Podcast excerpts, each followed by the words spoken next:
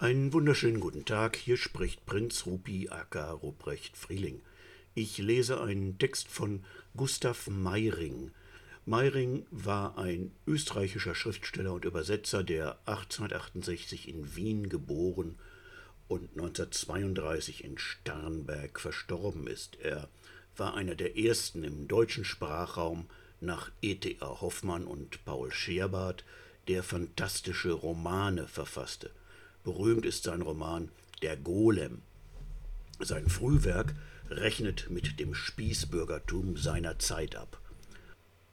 Da gab es einen Band mit Erzählungen, der 1913 in einer Buchausgabe zusammengefasst wurde und den Titel des deutschen Spießers Wunderhorn trug.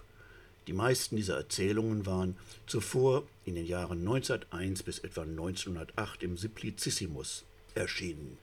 Der Simplicissimus war eine satirische Zeitschrift unter der Chefredaktion von Ludwig Thoma. Gustav Meiring Blamol Wahrhaftiglich, ohne Betrug und gewiss ich sage dir, so wie es unten ist, ist es auch oben. Zitat aus der Tabula Smaragdina. Der alte Tintenfisch saß auf einem dicken blauen Buch, das man in einem gescheiterten Schiffe gefunden hatte, und sog langsam die Druckerschwärze heraus. Landbewohner haben gar keinen Begriff, wie beschäftigt so ein Tintenfisch den ganzen Tag über ist. Dieser da hatte sich auf Medizin geworfen, und von früh bis Abend mussten die beiden armen kleinen Seesterne, weil sie ihm so viel Geld schuldig waren, umblättern helfen. Auf dem Leibe, dort, wo andere Leute alle Taille haben, trug er einen goldenen Zwicker, ein Beutestück. Die Gläser standen weit ab, links und rechts, und wer zufällig durchsah, dem wurde grässlich schwindelig. Tiefer Friede ringsum. Mit einem Mal kam der Polyp angeschossen, die sackförmige Schnauze vorgestreckt, die Fangarme lang nachschleppend, wie ein Rutenbündel, und ließ sich neben dem Buche nieder. Er wartete, bis der Alte aufschaute, grüßte dann sehr tief und wickelte eine Zinnbüchse aus sich heraus. Sie sind wohl der violette Pulp, aus dem Steinbuttgässchen? fragte gnädig der Alte. Richtig, richtig, habe Ihre Mutter gut gekannt, Geborene von Oktopus. Sie, Barsch, bringen Sie mir mal den gotharschen Polypenalmanach her. Nun, was kann ich für Sie tun, lieber Pulp? Inschrift, Inschrift lesen, hüstelte der verlegen. Er hatte so eine schleimige Aussprache und deutete auf die Blechbüchse. Der Tintenfisch stierte auf die Dose und machte gestielte Augen wie ein Staatsanwalt.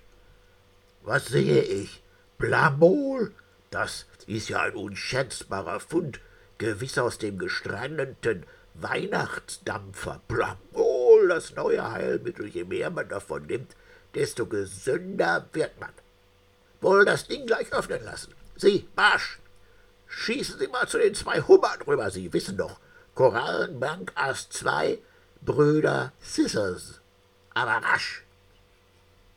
Kaum hatte die grüne Seerose, die in der Nähe saß, von der neuen Arznei gehört, huschte sie sogleich neben den Polypen. Ach, Sie nahm sie so gern ein, ach für ihr Leben gern, und mit ihren vielen hundert Greifern führte sie ein entzückendes Gewimmel auf, dass man kein Auge von ihr abwenden konnte. Hei Fisch, war sie schön. Der Mund war ein bisschen groß zwar, doch das ist gerade bei Damen so pikant. Alle waren vergafft in ihre Reize und übersahen ganz, dass die beiden Hummer schon angekommen waren und emsig mit ihren Scheren an der Blechbüchse herumschnitten, wobei sie sich in ihrem tschnetschnenden Dialekt unterhielten. Ein leiser Ruck und die Dose fiel auseinander. Wie ein Hagelschauer stoben die weißen Pillen heraus, und leichter als Grog verschwanden sie blitzschnell in die Höhe. Erregt stürzte alles durcheinander. Aufhalten! Aufhalten! Aber niemand hatte rasch genug zugreifen können, nur der Seerose war es geglückt, noch eine Pille zu erwischen und sie schnell in den Mund zu stecken. Allgemeiner Unwillen. Am liebsten hätte man die Brüder Scissors geohrfeigt. Sie, Barsch, Sie haben wohl auch nicht aufpassen können. Wozu sind Sie eigentlich Assistent bei mir? War das ein Schimpfen und Keifen? Bloß der Pulp konnte kein Wort herausbringen, hieb nur wütend mit den geballten Fangarmen auf eine Muschel, dass das Perlmutter krachte. Plötzlich trat Totenstille ein. Die Seerose. Der Schlag musste sie getroffen haben. Sie konnte kein Glied rühren. Die Fühler weit von sich gestreckt, wimmerte sie leise. Mit wichtiger Miene schwamm der Tintenfisch hinzu und begann eine geheimnisvolle Untersuchung. Mit einem Kieselstein schlug er gegen einen oder den anderen Fühler oder stach hinein. Babinskisches Phänomen, Störung der Pyramidenbahnen. Nachdem er schließlich mit der Schärfe eines Flossensaumes der Seerose einige Male kreuz und quer über den Bauch gefahren war, wobei seine Augen einen undurchdringenden Blick annahmen, richtete er sich würdevoll auf und sagte Seitenstrangsklerose. Die Dame ist gelähmt. Ist noch Hilfe? Was glauben Sie? Helfen Sie, helfen Sie! Ich schieß rasch in die Apotheke, rief da das gute Seepferd. Helfen? Herr, sind Sie verrückt? Glauben Sie vielleicht, ich habe Medizin studiert, um Krankheiten zu heilen? Der Tintenfisch wurde immer heftiger. Mir scheint, Sie halten mich für einen Barbier oder wollen Sie mich verhöhnen? Sie, Marsch, Hut und Stock, ja! Einer nach dem anderen schwamm fort. Was einen hier in diesem Leben doch alles treffen kann, schrecklich, nicht? Bald war der Platz leer, nur hin und wieder kam der Barsch mürrisch zurück nach einigen verlorenen oder vergessenen Dingen zu suchen. Auf dem Grunde des Meeres regte sich die Nacht. Die Strahlen, von denen niemand weiß, woher sie kommen und wohin sie entschwinden, schwebten wie Schleier in dem grünen Wasser und schimmerten so müde, als sollten sie nie mehr wiederkehren. Die arme Seerose lag unbeweglich und sah ihnen nach in herbem Weh, wie sie langsam, langsam in die Höhe stiegen. Gestern um diese Zeit schlief sie schon längst, zur Kugel geballt, in sicherem Versteck, und jetzt auf offener Straße umkommen zu müssen, wie ein Tier. Luftperlen traten ihr auf die Stirne, und morgen ist Weihnachten. An ihren fernen Gatten musste sie denken, der sich weiß Gott wo herumtrieb. Drei Monate nun schon Tangwitwe. Wahrhaftig, es wäre kein Wunder gewesen, wenn sie ihn hintergangen hätte. Ach, wäre doch wenigstens das Seepferd bei ihr geblieben. Sie fürchtete sich so. Immer dunkler war es, dass man kaum mehr die eigenen Fühler unterscheiden konnte. Breitschultrige Finsternis kroch hervor, hinter Steinen und Algen und fraß die verschwommenen Schatten der Korallenbänke. Gespenstisch glitten schwarze Körper vorüber mit glühenden Augen und violett aufleuchtenden Flossen. Nachtfische, scheußliche Rochen und Seeteufel, die in der Dunkelheit ihr Wesen treiben, mordsinnend hinter Schiffstrümmern lauern. Scheu und leise wie Diebe öffnen die Muscheln ihre Schalen und locken den späten Wanderer auf weichen Pfühl zu grausigem Laster. In weiter Ferne bellte ein Hundsfisch. Da zuckte durch die Ulven heller Schein.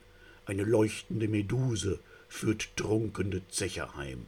Aalgiggeln mit schlumpigen Muränendirnen an der Flosse. Zwei silbergeschmückte junge Lachse sind stehen geblieben und blicken verächtlich auf die berauschende Schar. Wüster Gesang erschallt. In dem grünen Tange hab ich sie gefragt, ob sie nach mir verlange. Ja, hat sie gesagt. Drauf hat sie sich gebückt und ich hab sie gezwickt. Ach, im grünen Tange. No, no aus dem Weg da, so, so Frechlachse, brüllte ein Aal plötzlich.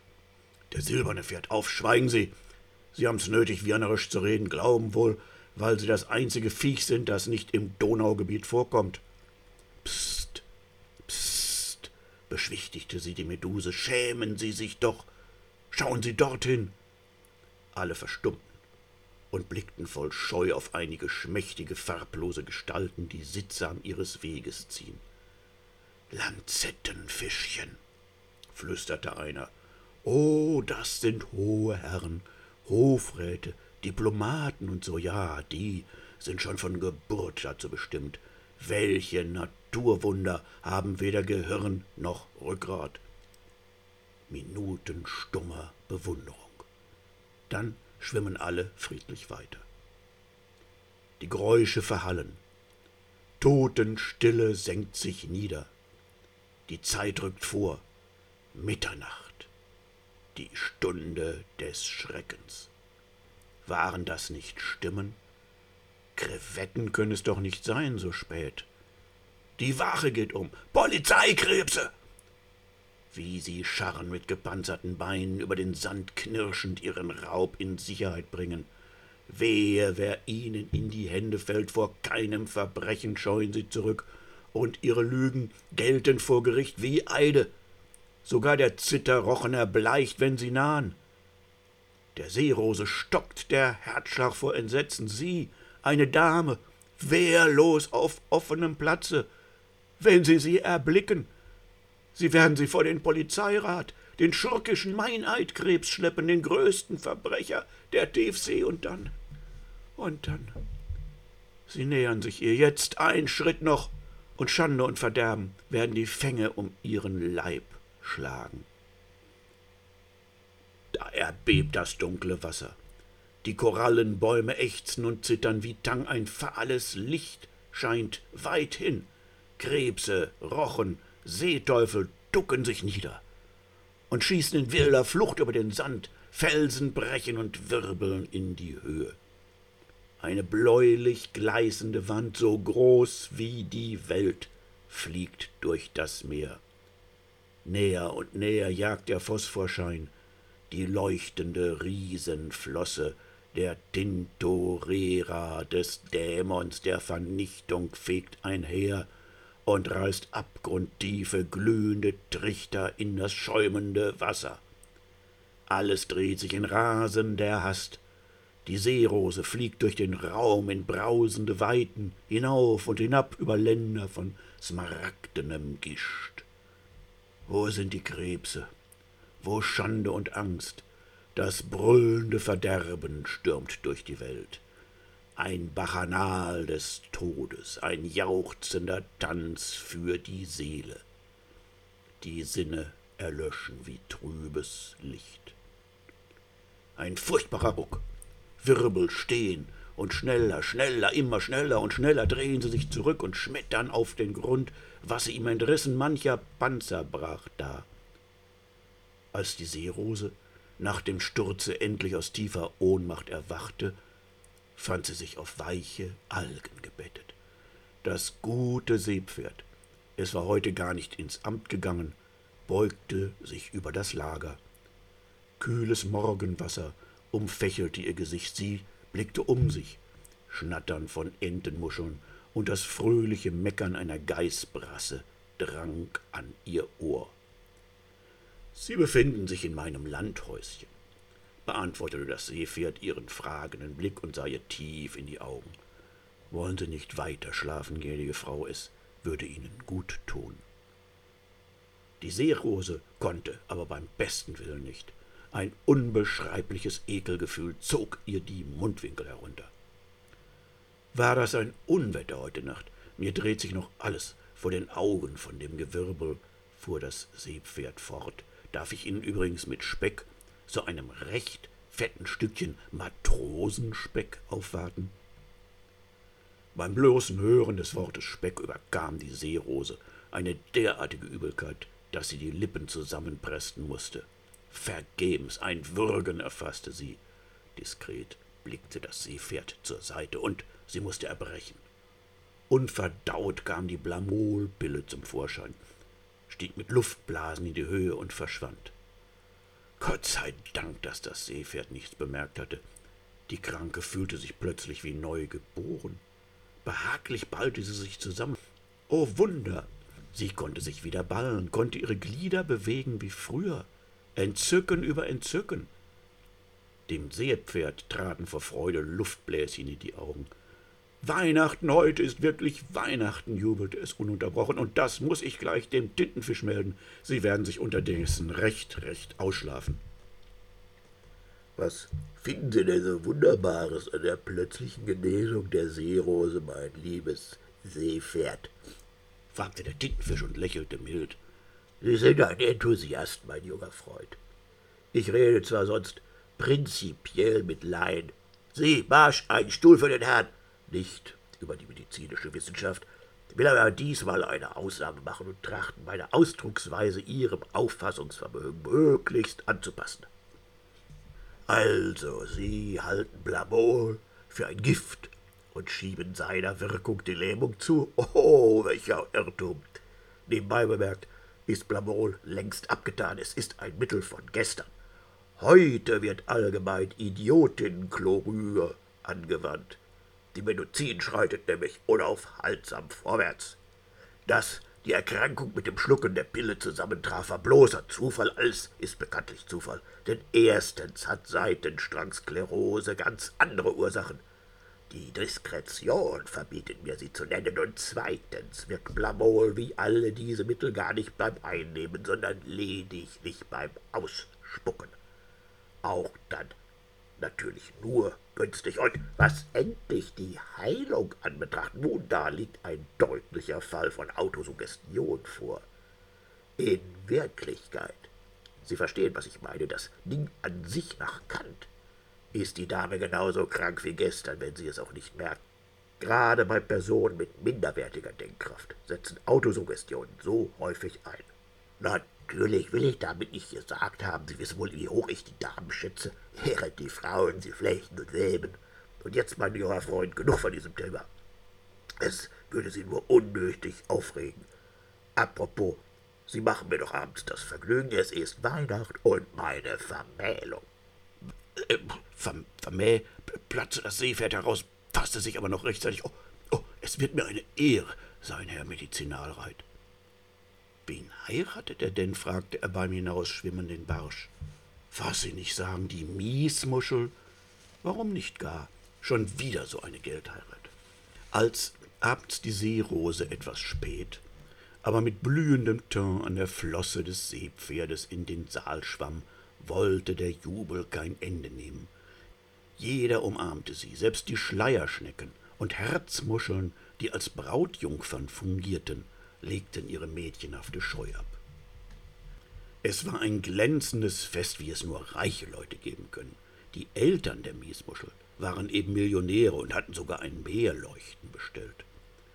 Vier lange Austernbänke waren gedeckt, eine volle Stunde wurde schon getafelt und immer kamen noch neue Leckerbissen. Dazu kredenzte der Barsch unablässig aus einem schimmernden Pokal, natürlich die Öffnung nach unten, hundertjährige Luft, die aus der Kabine eines Wracks stammte. Alles war bereits angeheitert, die Toaste auf die Miesmuschel und ihren Bräutigam gingen in dem Knallen der Korkpolypen und dem Klappern der Messermuscheln völlig unter. Das Seepferd und die Seerose saßen am äußersten Ende der Tafel ganz im Schatten und achteten in ihrem Glück kaum der Umgebung. Er drückte ihr zuweilen verstohlen den einen oder anderen Fühler und sie lohnte ihn dafür mit einem Glutblick. Als gegen Ende des Mahles die Kapelle das schöne Lied spielte, ja, küssen, scherzen mit jungen Herren ist selbst bei Frauen sehr modern. Und sich dabei die Tischnachbarn der beiden verschmitzt zublinzelten, da konnte man sich dem Eindruck nicht verschließen, dass die allgemeine Aufmerksamkeit hier allerlei zarte Beziehungen mutmaßte. Sie hörten eine Geschichte von Gustav Meiring mit dem Titel Blamol in seinem Buch erschienen des deutschen Spießers Wunderhorn. Herzlichen Dank für Ihre Aufmerksamkeit. Bis zum nächsten Mal, wenn es wieder etwas auf die Ohren gibt. Ihr Prinz Rupi.